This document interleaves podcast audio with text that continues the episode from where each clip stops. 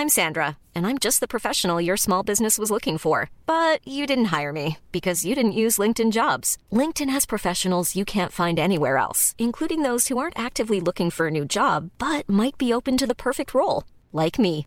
In a given month, over 70% of LinkedIn users don't visit other leading job sites. So if you're not looking on LinkedIn, you'll miss out on great candidates like Sandra. Start hiring professionals like a professional. Post your free job on linkedin.com/people today.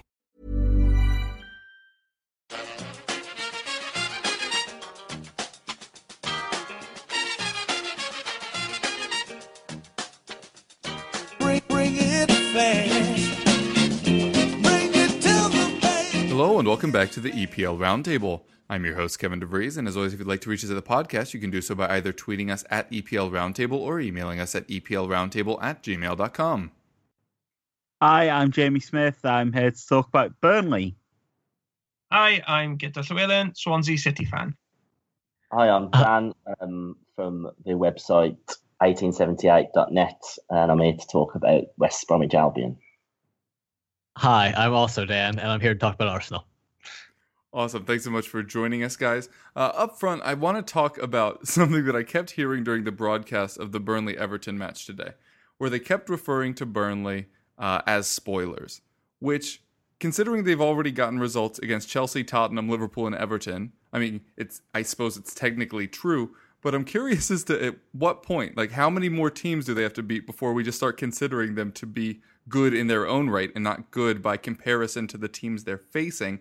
Jamie, seems appropriate to start with you as the resident Burnley fan. What do you think about that narrative? Yeah, I mean, obviously, I'm completely objective about this. Um, so, I mean, it can be frustrating. I think the thing for me as a supporter of a smaller club is that whenever you achieve something against one of the bigger boys, it always has to be seen through this sort of prism of they either did something wrong or you only did it by playing in a sort of reductive style. You're not allowed to beat one of the big teams by just playing better football than them. That's not something that the media seems to be able to accept. Other football fans don't seem to get it. It's always Burnley have kicked people off the park and they just do it by kicking long balls all game. And it's just not the case. I mean, anyone who watched that game today, it was pretty obvious that the game plan was to sit back, soak up the Everton pressure, let them shoot from distance. It's a game plan that's worked time and time again. Just let them play in front of us and then pick them off on the break. And that's exactly what we did. We scored an absolutely fantastic goal. And anyone who's watched us this season knows that that's how we play. It's not spoiling, it's our own style. And wouldn't it be boring if everyone played in the same way anyway? There has to be some variation. That's part of what makes the Premier League such an exciting division to watch. I mean, if everyone just wants to do pretty little passing all the time, it would get very boring very quickly, I think. Yeah, I, I can't disagree with that, to be honest with you. I think if, if you look at it, you, you'll watch, I don't know, I, I use Match of the Day as an example quite a lot, but, but I think you have to because it is the main football show for us here in Britain um, in regard to the Premier League. And they will constantly hammer the the opposition. I mean, I've had it as a Baggies fan, you'll have had it as, as a Burnley fan. If if you get to Man United and get a result, and you've and you've actually played well, and you've and you've done the right things, you will never be. It's basically you'll get a comment at the end of after they've hammered Man United and gone on about how they've played so badly. Say, oh, and West Brom did well, didn't they? And and it's just so frustrating. And I think a lot of it just comes down to a, just a lack of motivation to to research into too much detail about the teams that don't really matter to to Sky or to BT Sport.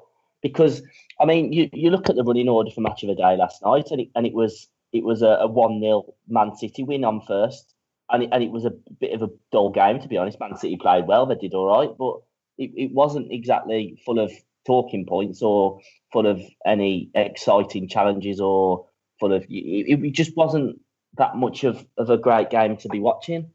But it just seems that the people at the top trying to sell this Premier League product have got to label certain teams as just those kinds of yeah, like spoilers. But but that there, is a lot a lot more to it than that. And I just think it's just the era of the era that we live in that that the constantly media driven and the, and the, the big boys mentality that only the top clubs mean anything to anyone. And and it's just it's just unfortunate that's how it is. And it it is refreshing when someone can come up with a, an alternative opinion to that but it's it's it rarely it rarely happens. You ju- you do just get sick of it and almost just prone just immune to to how, how it is you know being a supporter of one of the lower clubs in, in the Premier League I, I wonder what Dan's take on is it being an Arsenal fan Um, well, back to the original question of whether they're good. I think that's all about the definition of the word good.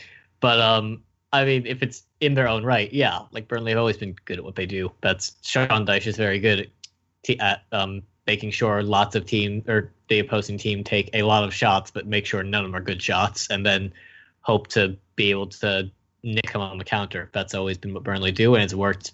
What is it? Two out of no, one out of two campaigns in the Premier League under Dyche. Yeah, one out of two. Um, if they stay up this year, it'll be two out of three. Um, it's what they do. Um, as far as showing Chelsea City first on Match of the Day, I mean that makes sense to me. That's what more people want to like. If if uh, it, it does, if, if I can't I can't be having that, mate. I really can't.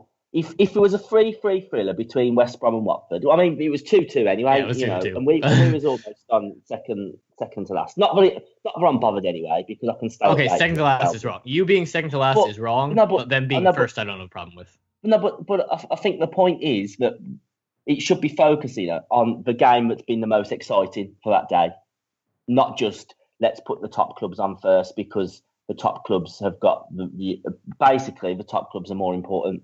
Of course, of of course they are to quite a lot of people. That you got more supporters of the top clubs. There's a there's a bigger audience for the, the top clubs in the Premier League, but there has to be some sort of of level playing field and, and some sort of realization that the Premier League has got 20 teams in it and, and not six. Um, and I suppose being a fan of the bigger clubs, I suppose you, Dan, are quite, you don't really Well, I'm- see I'm, the, the I'm seeing it more from a club perspective, more just from a TV perspective. Like we want to get, we need to get the views. That's the point of our show. This is what's going to get them. That's more what I'm looking at it from, not from a club perspective. Yeah, well, it's just That's unfortunate. what that's that's how I'm thinking of it. That- That's well- why I think that makes sense. Like again, you being second to last is stupid, but them being first, I don't really have a problem with. Yeah, I mean, I I think um what uh Baggy's done. I need to differentiate between the dance. Yeah, What- this is getting Oh well. the, the separate point about uh match of the day, it, that program doesn't have to chase viewers. People are going to watch that anyway, and Yeah. they don't rely on adverts. So there's no we need a lot of viewers to get the advertisers interested because it's on a channel that doesn't have adverts. So that sort of doesn't come into it for me. I understand that City were top of the league and they always seem to start with the team that's top of the league no matter what game it does. But I think more generally the media has to pay more attention to stories down the down the league. Watford have had a fantastic start to the season. Burnley now have had a fantastic start to the season. You won't see the media talk about these teams because they're small and they're unfashionable, and a lot of people just can't be bothered, like Dan said, to spend time researching what it is that is making these teams successful against the odds. People were talking about Watford as relegation favourites, Mm. and they're flying. They're absolutely flying. The same about Burnley. People saying it would be second season syndrome. It's not. But- It's not the case. But if you, yeah, but yeah, but if you know your football, you know you know that Defoe's a very good player. You know that Yeah, Chris sure. Wood's going to score. You know that Chris Wood's going to score goals. Matty Lowton's having a great season. You've got a, a young lad in goal who's just come in that's never played in the Premier League before, and he's keeping clean sheets after clean sheets. There's, there's there's lots of elements as to why Burnley are doing well, as opposed to just saying that they're spoiling other other yeah, top. absolutely. fun, And people because- people don't go below the surface, do they? yeah, yeah. It's, Actually- and at the end, of, Yeah, I sorry, think Gito, it's- not to cut you off, but uh, you had uh, experience with this uh, in the nil-nil draw against Tottenham, where everybody was talking about what Tottenham did wrong, and they were complaining that Swansea didn't come out to play football. But if you had come out to play football, we probably would have seen a match like what we just did against Huddersfield. So were you equally frustrated that that was the narrative surrounding that match? no, I actually, actually, uh, the, the less people talk about Swansea this season, the happier I am.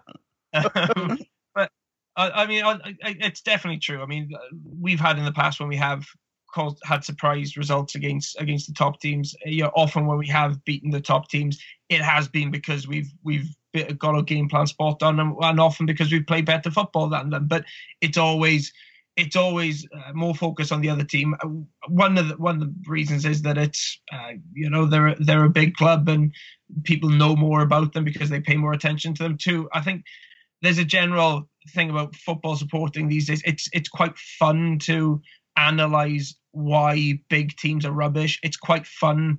I think for people to look at Everton at the moment and say they spent so much money and they lost to Burnley. Can you believe it? They lost to Burnley. I mean, it's, people just people just enjoy doing, you know.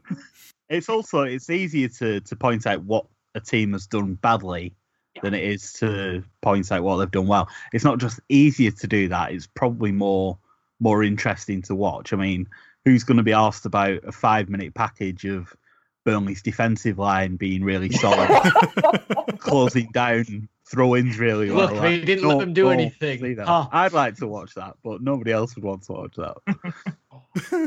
I think that's a, an excellent point. Um, on the flip side, not to fulfill a stereotype that we just bashed for a while, um, Everton obviously have struggled from the start of the season. Not saying they failed, which is why Burnley won, just to clarify. But um, things clearly not going well at that club either. Um, can we just chalk this up to Lukaku? What, or is this Koeman's fault? What do you think has gone wrong at Everton this year? I think um, Lukaku has to be the starting point, doesn't he? I mean, a lot of people said that he was a bit of a flat track bully last season. He scored a lot of goals at the end of games that Everton had already won. Scored a lot of goals in games against teams that you'd expect Everton to beat anyway.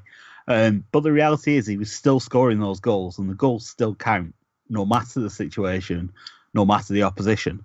Um, and I think if you take a powerful player like Lukaku out of the team, it does have a big impact. Um, one of the problems for me was the recruitment was all wrong.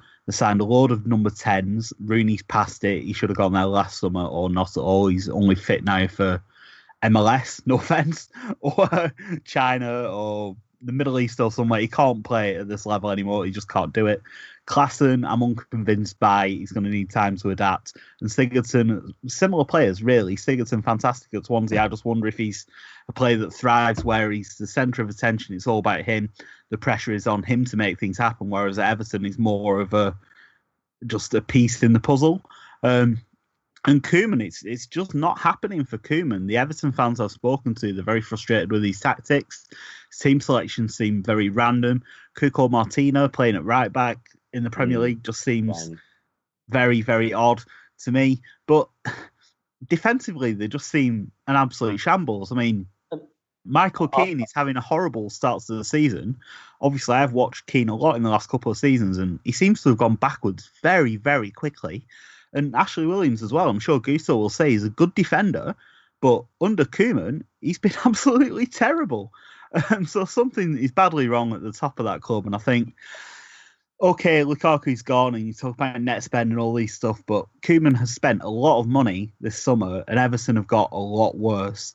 So I think they're probably going to think about getting rid of him at this point. It's a case of who's out there and who could they get and stuff like that. But you would have expected a lot more from Everton this season. People were talking about them challenging for the top four, and for them to be only just above the relegation zone and losing to the likes of Burnley at home.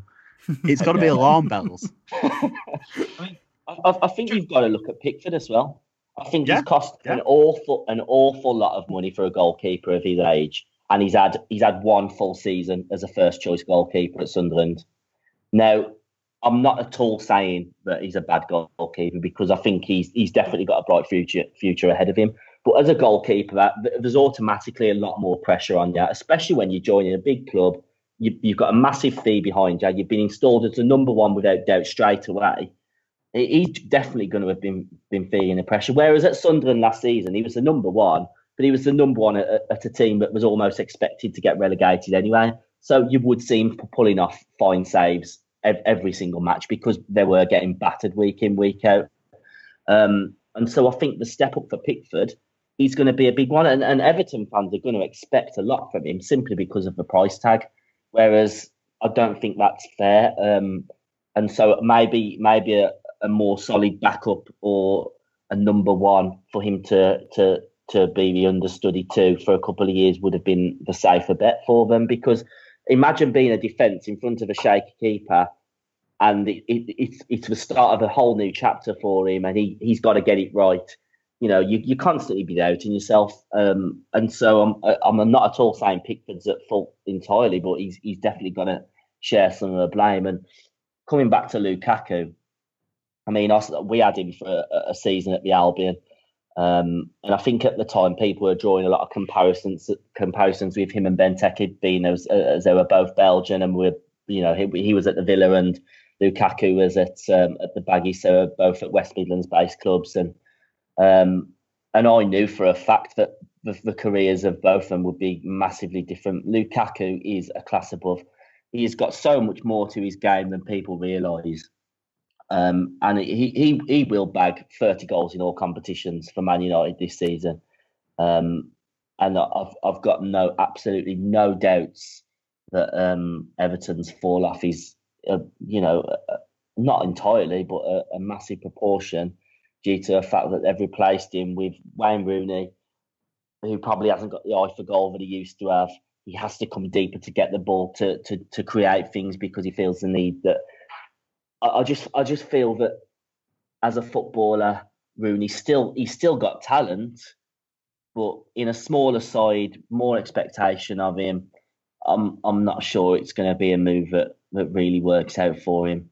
Um, and I think he, it's probably going to be one season at Everton, and and then he he might well be on his way to um, yeah to, to one of the uh, countries that Jamie mentioned, China, America, maybe Australia, one of the countries where football isn't played to quite as high a standard. Lukaku compensated for a lot of Everton's faults last season. Um, they were they were pretty mediocre without him, and he scored a, lot of goals just to keep them in a respectable position. And even though they finished seventh, they were a long way behind the top six. I mean, they they they were not in the same league as them really. Um, so when people were talking about you know them getting into the top four and spending all this money, they were setting Everton up for a fall. Um, and the truth is, they lost they lost Lukaku, and, and they were always going to struggle to replace him. And and they haven't actually tried to replace him, which I guess is the main problem. Um, they brought in Rooney, which, like we all agree, is it, it was a daft move. Um, they bought a name, not a not a footballer. Um, uh, they Sandro Ramirez isn't clicking there and, and doesn't really have the the ability that the Lukaku had, obviously. And on top of that, then you've got they have spent a lot of money on on very similar players, and they're trying to get them all into uh, into the same team, um, despite them all playing similar positions. That's making everything clogged up in midfield. And like Jamie said, at the back they're looking rubbish absolutely terrible. I mean, Michael Keane still hasn't settled there. Ashley Williams' age is really showing. Every time I see Ashley Williams now, he is making a mistake, which obviously is worrying from a, a Welsh point of view. But he's he really is showing his age now, um, and he probably should not be starting for Everton. I I probably play Jagielka ahead of him, which which says a heck of a lot because he, he started showing his age last season. Um, so yeah, they, they've just not quite got that complete team. And I don't think Koeman's the best person to have there uh, managing them because, like we said, he, he didn't really do an amazing job last season, um, and he doesn't seem to be getting them gelling this time round. So um, if I was an Everton fan, I'd be pretty annoyed at the moment. And um, I, I, I, I think maybe Koeman in a while may feel genuine pressure on him um, because no way are Everton going to spend all this money without um, having some expectation of at least improvement on last season. And at the moment, they they're, they're so far behind where they where they'd expect to be that you'd have to worry for Koeman's job. Yeah, I'm not sure Everton did anything like actively right the entire summer. Like Keane and Pickford were fine. They were overpays, but they were fine. They were addressing like very big needs because you know Joel Robles is terrible and Jagielka is a statue at this point. Not a statue, a mummy, whatever. Um, he's not alive. um, uh, Rooney was always more likely to fail than succeed. Like, come on, he's been done for years. Um, that was a move made purely on nostalgia and not on actual footballing thought.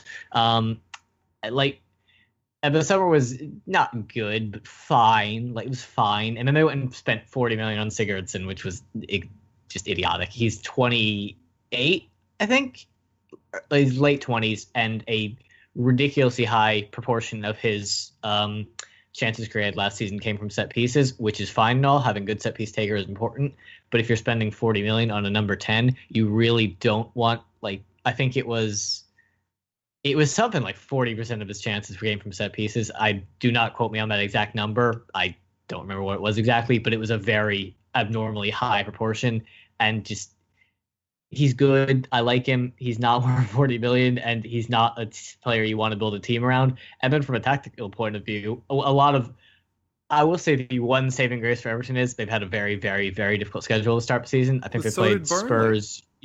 Yeah, example. so did I- Burnley. Silver linings, man. Silver linings.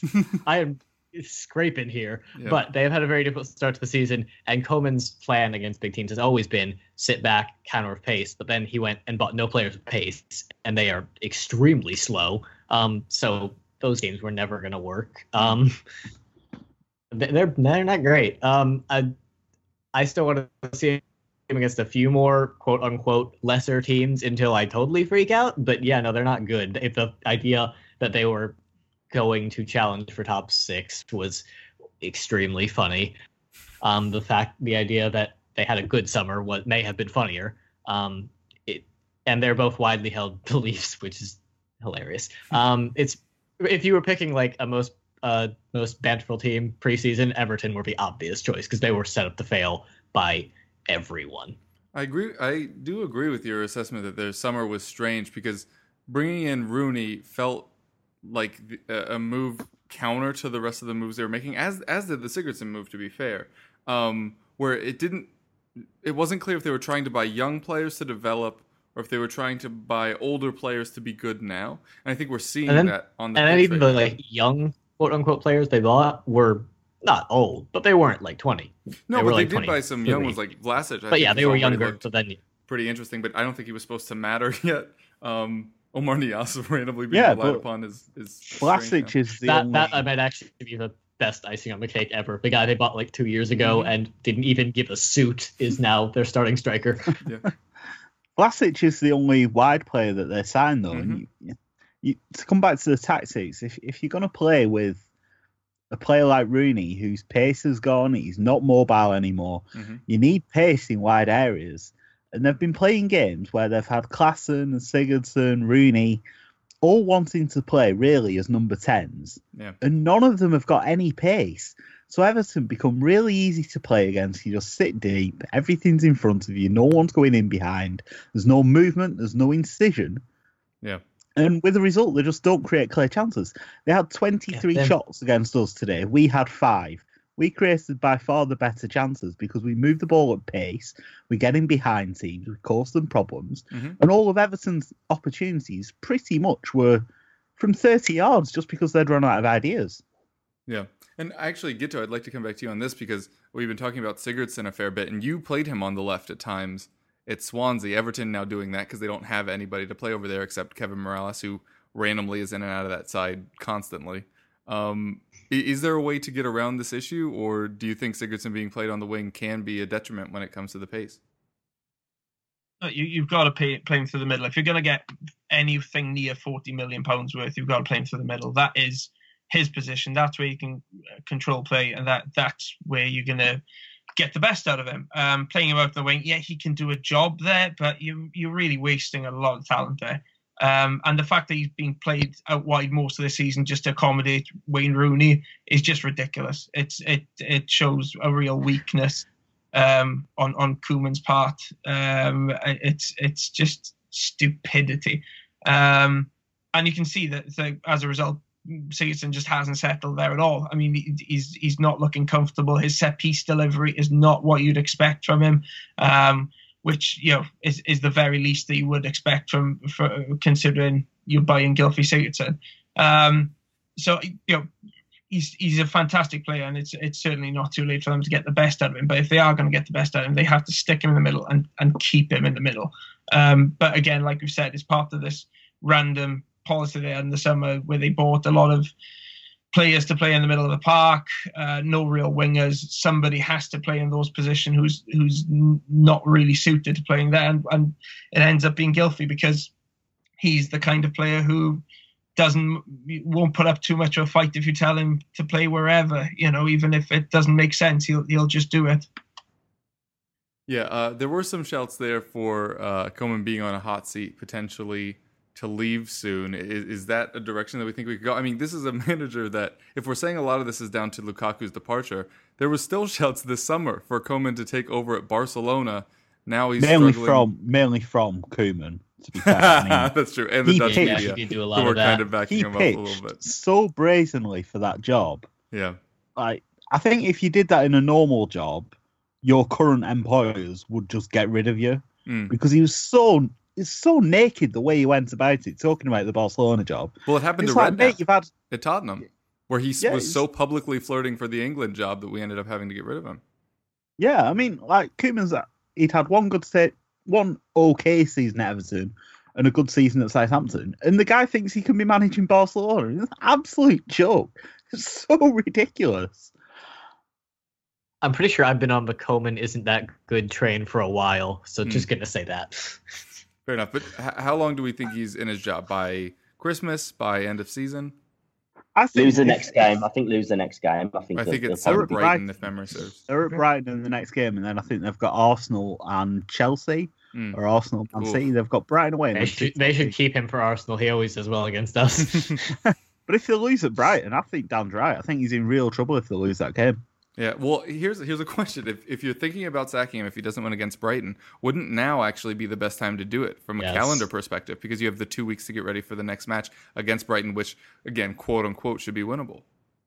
Sort of. I mean, I think um, going back to Palace and De Boer, I think the timing of that was strange in a way because Hodgson then came in and he's got that horrible run of games to start with, and you just thought, well, it's not going to get better now. It's probably going to get worse before it gets better. So why hand somebody that?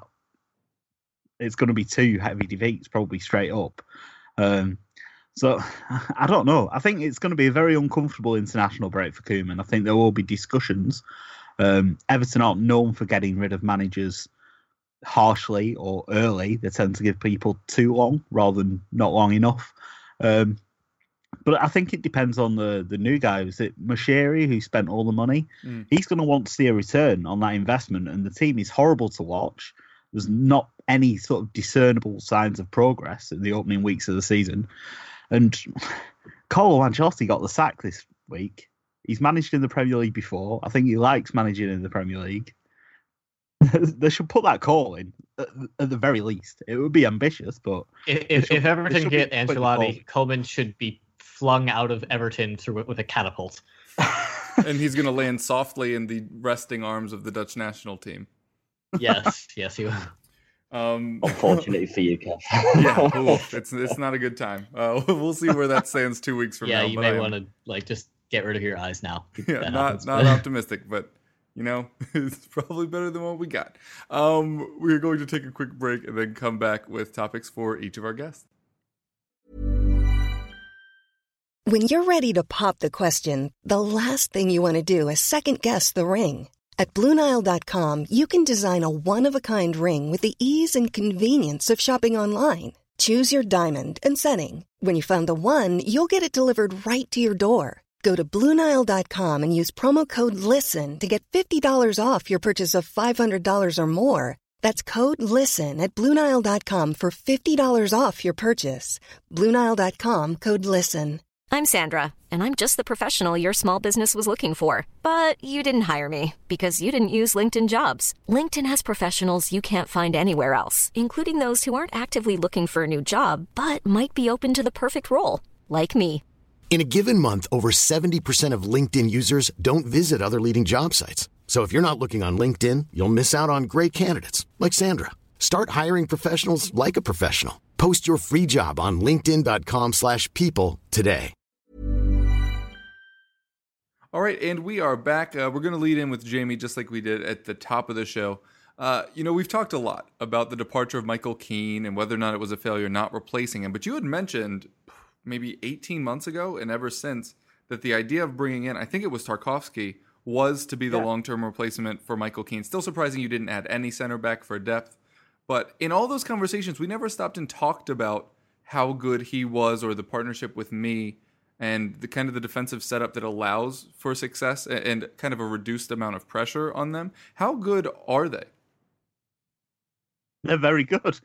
Um, I think there's a, a stat doing the rounds after the game today. They've made 30 blocks between them, I think it is, which is more than 16 out of the 19 teams combined in the Premier League, and that's just two players, which sort of it's an indication of the way that we play and the way that the defenders go about their business. But I think you're right in that it's the setup as well. It's sort of made it easier for Tarkowski to come in, I think, because he's seen the way we play. It's very much defend almost in an old fashioned way. You don't see a lot of teams defending the way that Burnley do these days.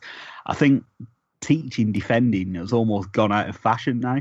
You see Liverpool, the way they defend, and it doesn't look like they work on it at all. I assume you put air quotes around that as you said it.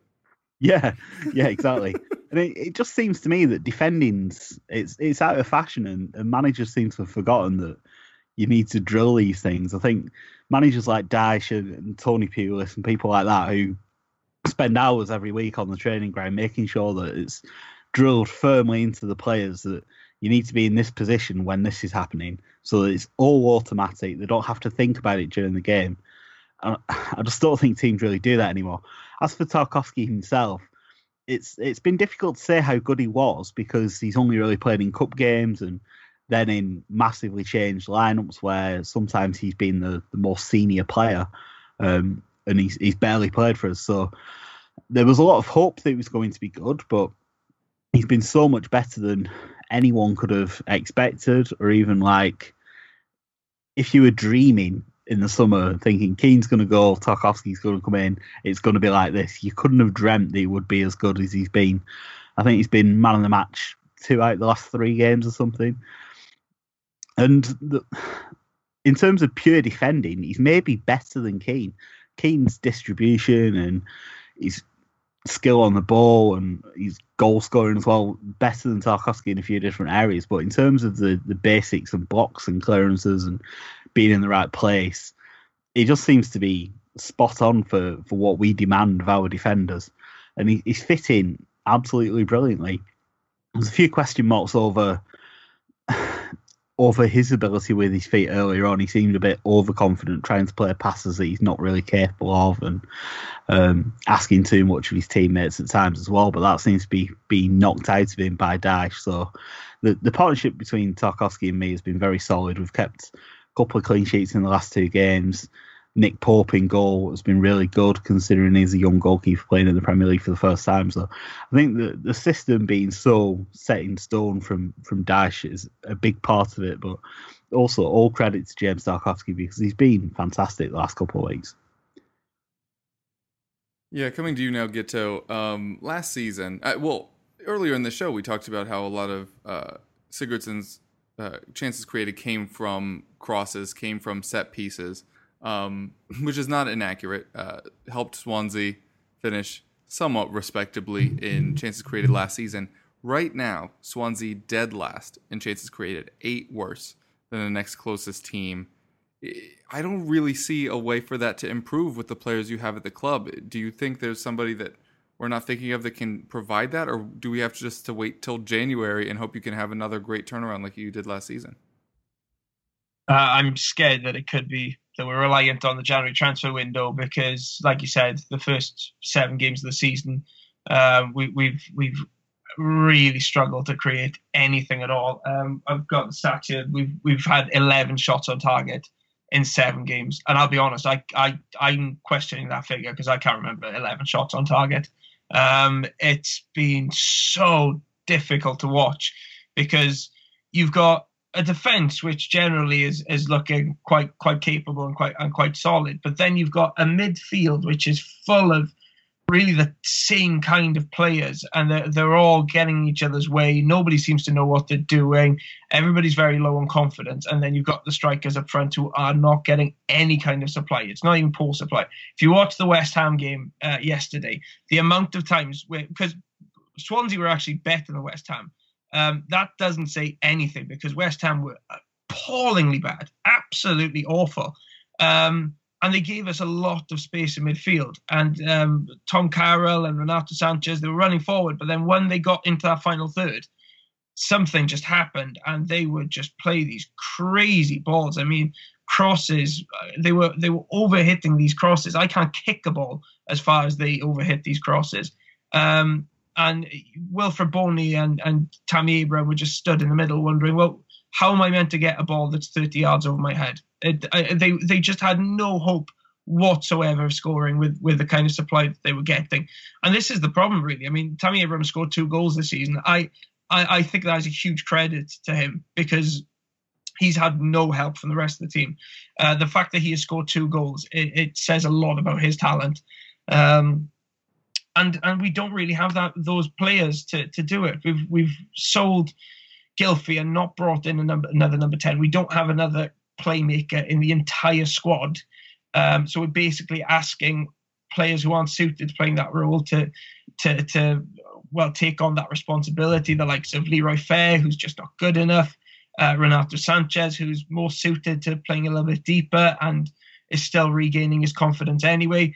Um, whoever does play in that role is not helped by the fact that we don't have a single Premier League winger and um, quality winger in the side. We're amazingly narrow. That's a, a problem that we share with with Everton. Really, there's no pace and there's no width in the team to stretch the opposition. Um, and these are problems that, that can't be addressed with with the squad that we've got, unfortunately. And um, one of the things that dawned on me yesterday is just uh, the the fact that we have loaded our squad with so-called versatile players um, who were clearly brought in with the mindset, okay, they're not the best, but they can cover several positions, so it's okay. Um, we we we expect Kyle Naughton, who is not really good enough to play in his main position of right back, to cover at left back from time to time. Uh, which he can't do. We've brought in Sam Clucas, our record signing, which I still find insane. Um, we expect him um, to cover um, holding midfield, um, left back, possibly even as a more attacking player. Um, again, he's struggling enough as a, as a as a defensive midfielder. He came on yesterday for around five minutes at left back, and he was at fault for the goal because he's not a left back. Uh, we we expect Jordan Ayew to provide options on the wing and up front. He can play neither, so he's kind of just in this middle ground where he doesn't really do much at all apart from run, which he does very well. Um, uh, Leroy Fer too is expected to cover positions which he's not capable of playing. Renato Sanches now might be asked to, to cover positions which he's not capable of playing. I hate the term versatile player anyway because it, it basically means players who are not good enough to nail down a single position. Like a jack Um, of all trades. Jack of all trades, master of none. You know, there's a reason why Phil Jones has been playing right back, central midfield, and centre back throughout his Man United career. It's because he was never good enough to actually nail down one of those positions, and he's actually not been good enough to play any of the other positions. Um, and that's what we've got at the moment. We've got a team full of jack of all trades, master of none, no specialists in the team who actually know how to play their roles. Um, and it leaves you directionless. Um, it, it leaves you in a situation where nobody's able to take responsibility. Um, and when you're trying to attack, if you don't have a playmaker, if you don't have wingers, bottom line is you're not going to create chances. You ju- you just simply aren't. Um, and I don't think there's a, another team in the Premier League which is in our situation. Even Crystal Palace, who have not scored a goal after seven games, have better attacking options than we do. Um, which is which is terrifying, and it probably suggests that before long, um, we're going to be round about the same points as as Crystal Palace, um, because I can't see really how we're going to turn around our attacking fortunes. Yeah, Crystal Palace have 30 more chances created than Swansea right now. And you mentioned that you have 11 shots on target, four players with more with the same or more shots on target on their own. So not very uplifting statistics behind what has been a troubling start for Swansea. Um, Dan of the Arsenal variety, uh, there's always a lot of noise surrounding Arsenal transfers when they come in. Of course, we had the Özil and Alexis ones that obviously blew everything up. Even Xhaka last season caught a lot of interest. For some reason, the Kolasinac signing this season on a free flew very far under the radar, maybe because it didn't come with a big fee attached. But he's looked very good to my eye thus far. What does he bring to Arsenal that even though he scored uh, today, maybe you weren't seeing from Nacho Monreal? Uh, a wingback with legs. That is the biggest thing. Um, no, he's a very good. He's actually in the Monreal, um, Monreal mold where he's a very, very good defender. Who is, I mean, he's a modern day fullback, so he also has to get forward well, but he can also get forward. I big thing I like about him is his most. I'm not gonna say most because that's probably back or statistically incorrect, but a lot of his crosses are pullbacks, which is the most effective type of cross, and I really like that about him. And he doesn't do the whole stupid float this 30 feet up in the air and hope someone heads it with about two miles per hour of power on it thing. Um, he actually pulls his crosses back. Um, you saw that for the move where Aaron Ramsey nearly scored earlier today. Um, he's had a couple of those. Uh, I think he's had at least one that's turned out in a goal, unless that was preseason. But he's he's good. Um, he's massive, which everyone makes memes out of. He is the tank in every meme ever. But um, no, he's very good. We got. I would think the fact that he was on a free and the fact that he was done in like May, I think. I can't remember when we actually announced him, but we knew we were getting him in April or May. Um, so that also probably had something to do with the fact that there wasn't a whole lot of fanfare for him. But yeah, he's been very good. He did, uh, yeah, and he has legs, which is a, as much as I love Monreal, and Monreal is fantastic, and you cannot say a bad word about him. He doesn't really have legs anymore, which is why he's playing center back. Mm. Yeah, I, I just thought it was interesting because uh, obviously everybody was tripping all over themselves to compliment Mendy, who I don't want to speak ill about, you know, because of the injury, and I, I don't want to, you know, take pot shots about that or anything. But it was just very surprising to me that I think they were playing fairly similarly for their respective sides, uh, and one of them was being hyped so highly, uh, and the other was just largely being ignored. Uh, still have go, to if you want an explanation, I would go with Fee. Mendy is on Monaco, which is trendy, and Mendy is a bit more attacking. True. Um, but I wouldn't say any more effective. We can get into that uh, if Richard's on uh, sometime soon. Uh, the other uh, big news is that Ozil should be coming back soon. Oh, and Giroud got his hundredth goal, but I, I, don't want to dwell on that. It was um, such a terrible hundredth goal. I'm so disappointed. it was a um, penalty against BATE, but he didn't even win. It was such a letdown. well, kind and of. This like is after co- Theo no, Walcott. Um, no. no, this is after Theo Walcott got his hundredth goal against Sutton last year. It's just all about letdowns on hundred goals. so it would seem. Um, Ozil on his way back though. Uh, but the Arsenal attack seems like it's just started getting going. Does he just automatically get his spot back? And if so, who suffers because of it? Oh, Iwobi. Yeah. Sorry, Alex. Fair enough. He's when do you think that'll happen? And, because um, Ozil allegedly has been fit for like two weeks now. God knows. I I don't know. Um, I mean, he did play against West Brom. He came off the bench, but um, I don't know. I guess there. I think he's been dealing with inflammation, so Mm. that is liable to flare back up. So So, I'm assuming that's what happened. Swollen or not day I- of. think so. I can't actually recall if he got called up for Germany or not. I'm hoping not, but I can't remember. Um, hopefully he doesn't play for them and just rests it up and is fine when we get back because he's Mesut Ozil and he's really good at football. Mm. And as much as I like Iwobi, and Welbeck actually was playing the um as one of those two men in behind the striker a lot. Um, Mesut Ozil's Mesut Ozil, and he's better than Iwobi. And if and if we play an attacking front three of Welbeck, Alexis, and Lacazette, then there's no creativity in that. So it's either Iwobi or it's um, Ozil, and Ozil's better at football. So you know, play him. Fair enough. Isn't it a bit of a isn't it a bit of a coincidence though? Sorry, I'm talking over you, Kev, No, but oh, there was all the talk about Alexis and his contracts, and no one really talks about Ozil, even though he's in the same situation.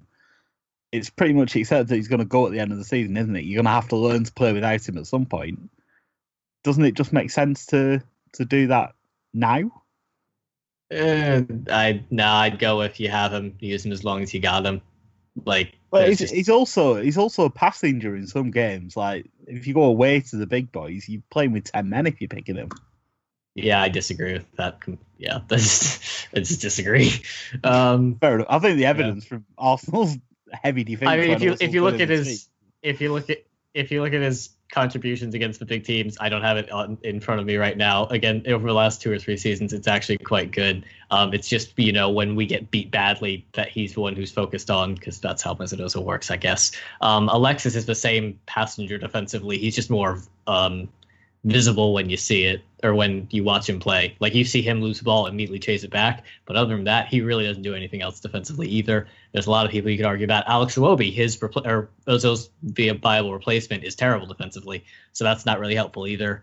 Um, the best argument would be Welbeck, but like I said, he doesn't. If we, if we play a front three of Alexis Welbeck and Lacazette, there's no creativity in that team at all. Because as much as I love Ramsey, he's not a creator. His best um, best skill is getting is running in the box late, Frank Lampard if you want to give him a bigger shout that he deserves. Um, Granit Xhaka is there to pull the strings from deep. He's not going to create further up the pitch, so there's a problem either way. You're not going to get a better defensive contribution from another creative player. Um, and I would again go with the fact that Ozil's really not the problem anyway. So yeah, I see. I see your point, but Sanchez was pretty creative in the in the back heel that he set Iwobi up with today. I mean, like it, I think he- Alexis is just- Alexis just is say weird. like he's I'll- not creative in yeah, huge uh, it's play not me- him. it's a little bit reductive. Alexis is weird. Um, he he'll do the whole.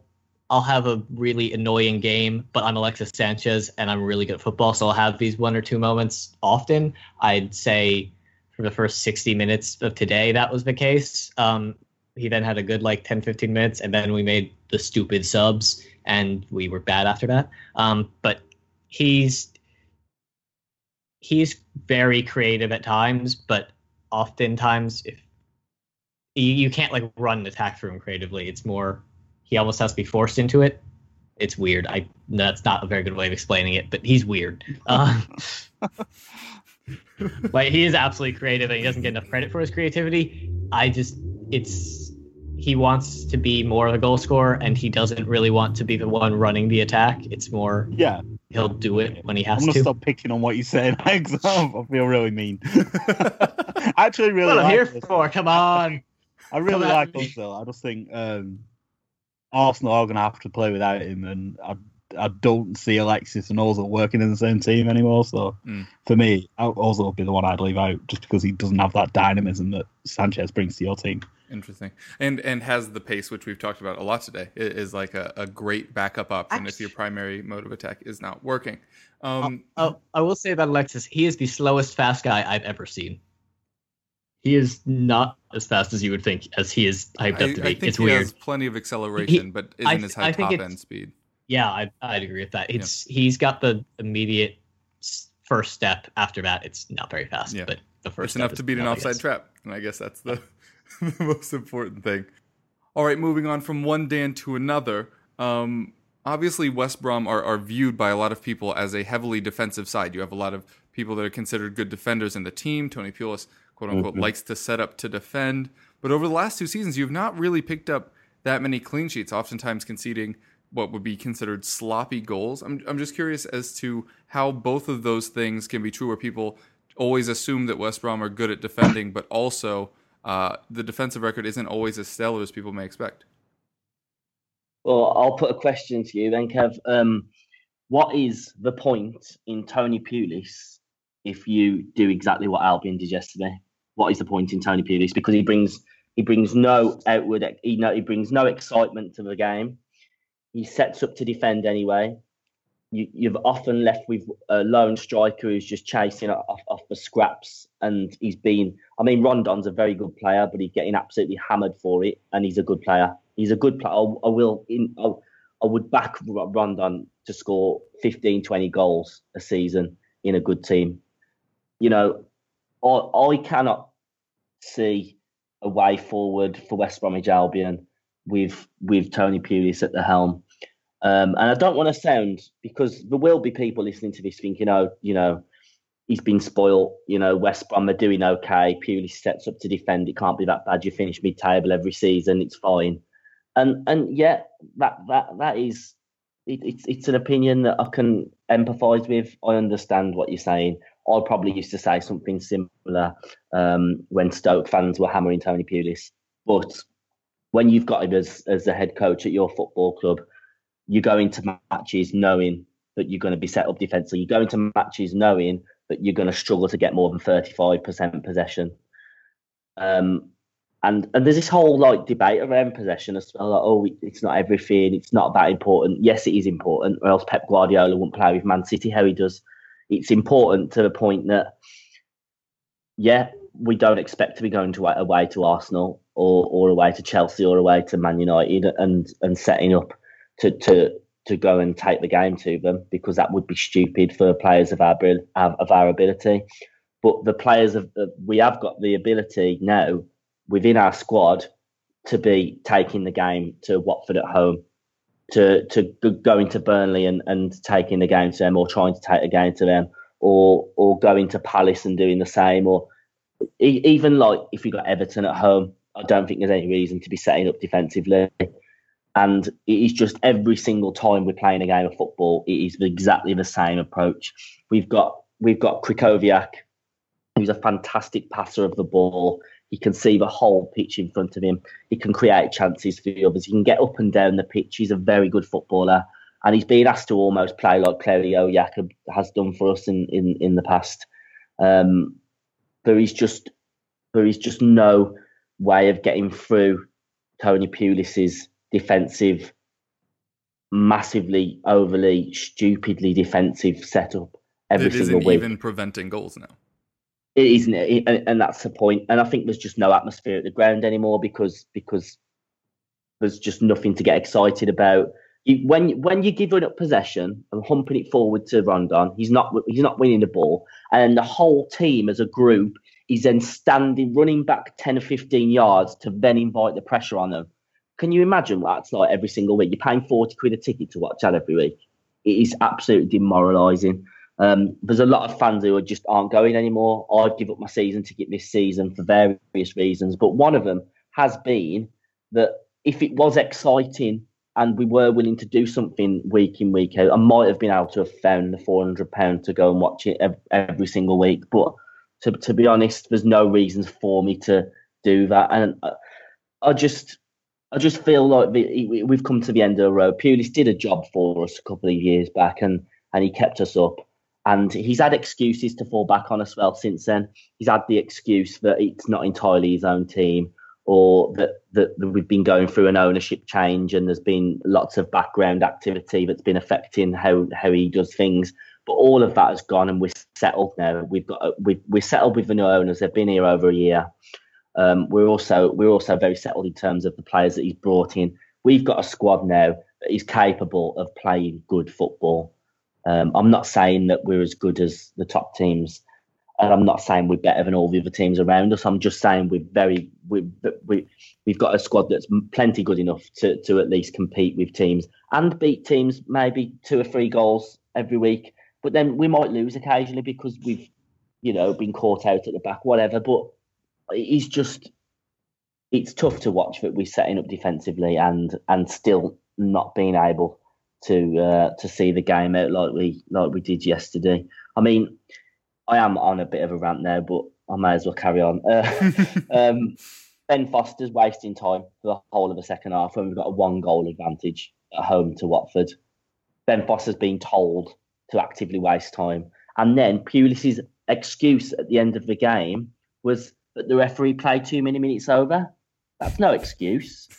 That's no excuse when when your players are actively being told to waste time for 45 minutes. You can't then moan at the referee for playing what he feels is is an adequate amount of time added on. Absolutely ridiculous. Yeah. Pulis has got something to blame every week. Like, against Arsenal, he's blaming the penalty that wasn't was that, that wasn't given. But he, he won't then say um, that that to be honest, we weren't just good enough to, to beat Arsenal. He wouldn't say that. I, I just I haven't I haven't got any patience at all for the Pulis regime anymore, um, and it's just it's just infuriating as a fan. And and I do get that yes, he might well lead us to safety, but he's boring fans to death in doing so. And there's a lot of fans just simply aren't going to games anymore because of it. Um, and as a fan who has to watch it every single week, it's it's okay to the point where if we're going to snatch 1 0 wins, that's fine. It'll keep us safe for another season where we can do that again and snatch 1 0 wins again. And then the season after that, after we've secured safety again, we've we've snatching 1 0 wins and being defensively great. What we're going to keep Pulis and, and do what? Keep keep doing the same thing over and over and over. I mean, we've been a Premier League club now for seven or eight years. Um, and for us to be playing this negatively, it's just it's embarrassing at times. Um, just constantly standing yards off players that aren't really much better than what we've got. Um, I hope that sums up how I feel. It does indeed. Uh, that is it for us for time, though, today. So if you'd like to tell anybody uh, where they can find you or any projects you're working on, now would be a good time. Yeah, I've been Jamie Smith. I cover Burnley for various places, and you can follow me on Twitter at Jamie Smith, which is my name. Yeah, thanks for having me on. Uh, you can follow me personally on Twitter at Gitter Llewellyn. Uh, you can also listen to uh, the Jackcast podcast, uh, where we discuss all things Swansea City. There should be a new one up this week. You can find that on Twitter at the Jackcast. Cheers for having me on. I've been Dan from um, 1878.net. Um, you can check me out on Twitter um, at the Watts22, or you can check out my website's Twitter account at 1878 underscore WBA. Cheers for listening. And I'm Dan. You can follow me on Twitter at the underscore jersey underscore fits, which is only part of my name. Thanks for listening. and I'm your host, Kevin DeVries at KevRoff on Twitter. You can find all my fantasy stuff at goal.com and also the FPL Roundtable, which is hosted on this very channel. Thank you guys so much for joining us. It's been a pleasure as always, and we hope you keep listening.